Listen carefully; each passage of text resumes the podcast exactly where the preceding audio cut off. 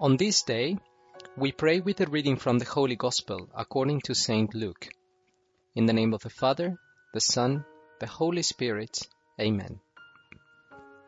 During those days, Mary set out and traveled to the hill country in haste to a town of Judah, where she entered the house of Zachariah and greeted Elizabeth.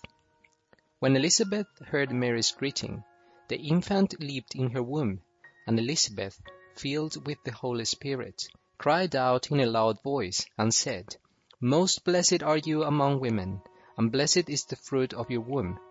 And how does this happen to me, that the mother of my Lord should come to me? For at the moment the sound of your greeting reached my ears, the infant in my womb leaped for joy. Blessed are you who believed that what was spoken to you by the Lord would be fulfilled. The Gospel of the Lord.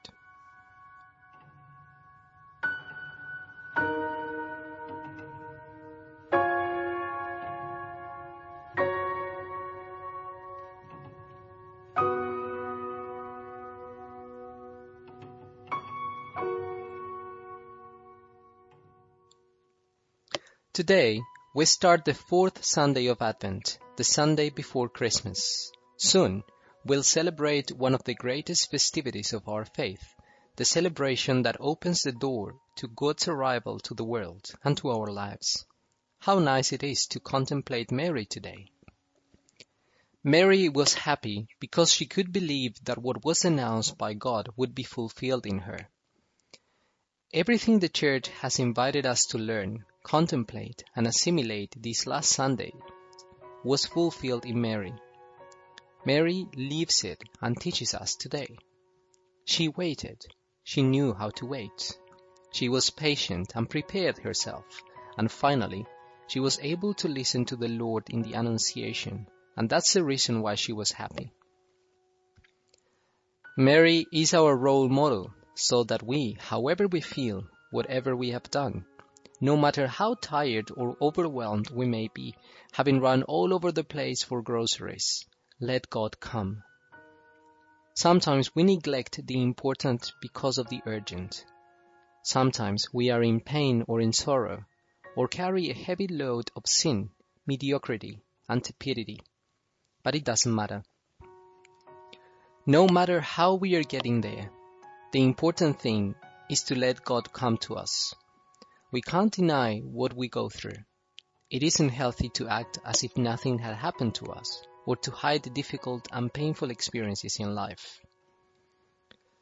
Let God come into our, your lives because only those who believe can be really happy. Only those who trust in God, who believe in Him, and who accept everything that comes from Him, both the things that are appealing and the things that aren't so nice can be happy. Therefore, I repeat one more time, it doesn't matter how we are approaching Christmas today. Let's not look at the state of things we have or have not accomplished. Instead, let's start by saying, well, I want to believe this. I want God to come into my life somehow. I want that some Mary carrying Jesus in her heart brings me Jesus and joy as she did in today's glimpses of the gospel with her cousin, Saint Elizabeth. We'll be happy if during this Advent we've been waiting and wishing for God's arrival. Wishing. That's the important thing. The wish, not the how.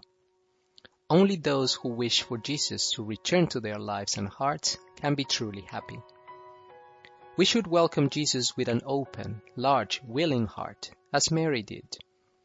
That's more important than anything we can do or buy during these days. Mary welcomed Jesus in silence, carrying him in her womb while experiencing the purest joy and bringing it to her neighbors. Mary didn't set off any fireworks, didn't spend money manufacturing an experience of God. She received him just as she was.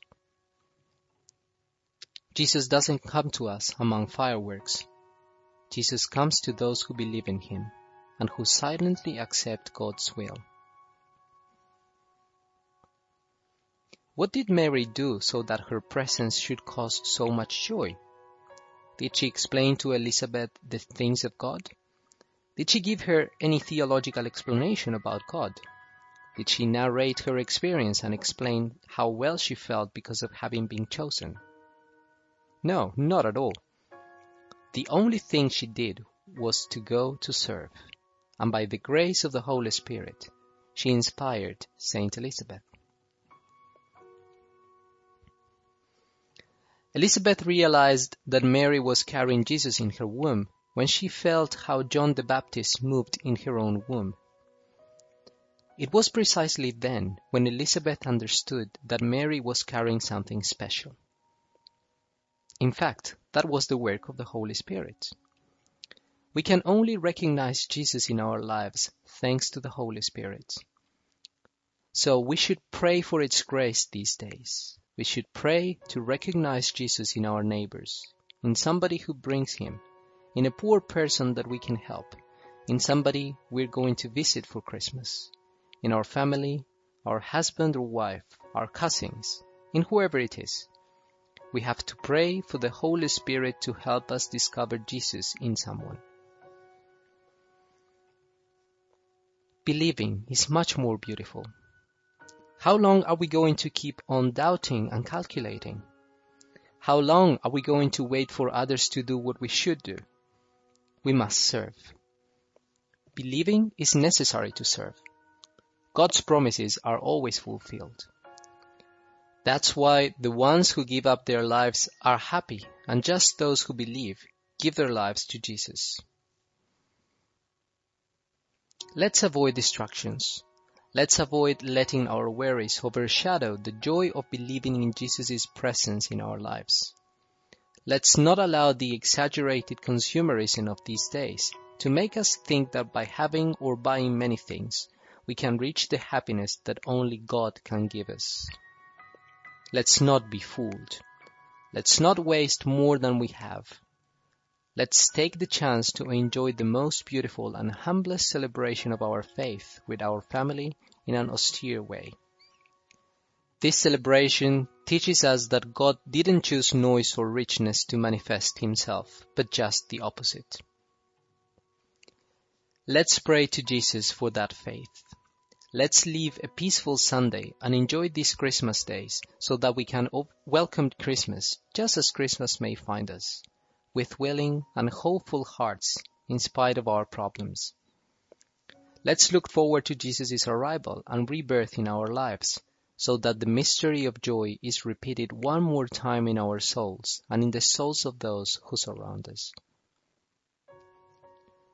May we have a good day and may the blessings of our merciful God, the Father, Son, and Holy Spirit descend upon our hearts and remain with us always.